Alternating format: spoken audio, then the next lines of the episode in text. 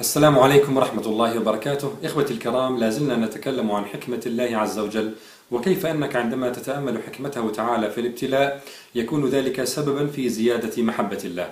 قبل تجربة الأسر كنت أتساءل كيف يصبر المؤمنون الذين يبتليهم الله بابتلاءات شديدة؟ كنت أؤمن بقدرته تعالى على تصبيرهم ولكني أتمنى أن يطمئن قلبي. وعندما خالطت نماذج من هؤلاء الناس كان من نعمة الله علي أن فهمت كيف يصبرون. فأورثني ذلك سلامة صدر تجاه أقدار الله تعالى. رأيت أولا أن من حكمة الله تعالى أنه لا يبتلي عباده المؤمنين بقواصم ظهر لا يتحملونها بل ببلاء يتناسب مع إيمانهم. روى الترمذي عن سعد بن أبي وقاص قال قلت يا رسول الله أي الناس يشد بلاء؟ قال الأنبياء ثم الأمثل فالأمثل. يبتلى الرجل على حسب دينه فإن كان في دينه صلبا اشتد بلاؤه وإن كان في دينه رقة ابتلي على قدر دينه فما يبرح البلاء بالعبد حتى يتركه يمشي على الأرض وما عليه خطيئة. ثانيا رأيت أنه تعالى يرفق بعباده المؤمنين فيتدرج في ابتلائهم. يبتلي على قدر الإيمان ثم يصبر فيزيد الصبر الإيمان إلى درجة تؤهله لتحمل ابتلاء أشد. يبتليه الله ذلك البلاء ثم يصبره. وهكذا فيبقى البلاء يمتزج بالإيمان فيرتقيان بالعبد في المنازل إلى درجة ما كان يحلم بها ولا يتصور أنه أهل لها في بداية بلائه. ثالثا حتى على فرض أن بلاء شديدا حل بالمؤمن فجأة. رأيت كيف أنه تعالى يمنح عبده المؤمن مذاقات تذاق ولا توصف تماما كطعم الفاكهة ورائحة العطور. لو طلبت منك أن تصف لي طعم البرتقال أو التفاح أو رائحة الياسمين أو الريحان هل تستطيع؟ هذه مذاقات تذاق ولا توصف. كذلك فإن عباد الله هؤلاء الذين لا تتصور كيف يصبرون ذاقوا طعم السكينة والأنس بالله وتعلق القلب به والرضا بقضائه. هذه المعاني مذاقات تذاق ولا توصف. ذقت في تجربتي شيئا منها فعرفت أثرها. لكني في الأسر خالطت أناسا أحسبهم خيرا مني وأكثر عيشا لهذه المعاني مني. كانت بلاياهم شديدة أشد من بلائي بكثير ولكن وجوههم مع ذلك كانت تشرق بالرضا والبشر والسكينة. ألسنتهم كانت دائما تنطق بحمد الله واستصغار صبرهم ما دام لوجه الله تعالى. بل إن أحدهم قال لي إني وأنا أدعو الله بالفرج أكاد أحيانا أسأل الله ألا يستجيب دعائي. تصور؟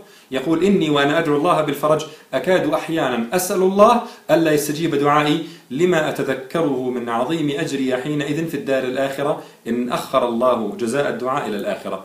كنت أذكر لهذا الأخ أني أحسن الظن بالله تعالى أنه سيجعل لي فرجا ومخرجا قريبا فكان يقول لي كلاما عظيما. قال لي جميل جميل أن تحسن الظن بالله أن يجعل لك فرجا ومخرجا ولكني أريد لك أيضا مستوى أرقى من ذلك. أريدك أن تستمتع بنعمة البلاء. انظر إلى هذه التعبيرات الجميلة. قال أريدك أن تستمتع بنعمة البلاء. لم أفهم كلماته هذه في حينها لكني بدأت أعيشها بعد فترة من استمرار تجربة الأسر. لقد رأيت في تجربتي طرفا من حكمة الله في الابتلاء. بدأ البلاء خفيفا في البداية وظننت أنه سيزول قريبا. ظننت أني لن أبقى في الأسر إلا أياما قليلة صبرني الله واشتد عودي فزاد البلاء وطال الأسر. وكلما اشتد بلائي كانت تنزل من الله سكينة تصبر. فالحمد لله الحكيم الرحيم. عرفت كيف يصبر أصحاب البلاءات الطويلة. الله سبحانه وتعالى الحكيم في ابتلائي قادر سبحانه وتعالى على أن يصبر غيري في ابتلاءاتهم الأشد.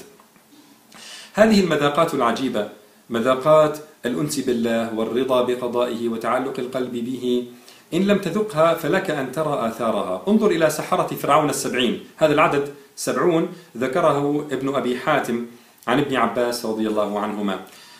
آه، سحرة فرعون ما كان لهم هم عندما جاءوا فرعون إلا أئن لنا لأجرا إن كنا نحن الغالبين. يعني هم يريدون أن يمارسوا الشعوذة والسحر والدجل والكذب على الناس ويريدون مقابل ذلك أجرا من فرعون.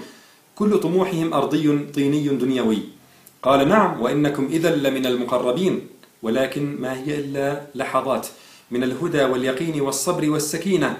جعلتهم جبالا رواسي أمام التهديد بالتقطيع والتصليب. يقول لهم فرعون لأقطعن, لأقطعن أيديكم وأرجلكم من خلاف ولأصلبنكم أجمعين. ومع ذلك ماذا ردوا عليه هؤلاء الذين كانوا بالأمس. بل حتى لحظات قريبة كانوا سحرة لا يؤمنون بالله ولا باليوم الآخر.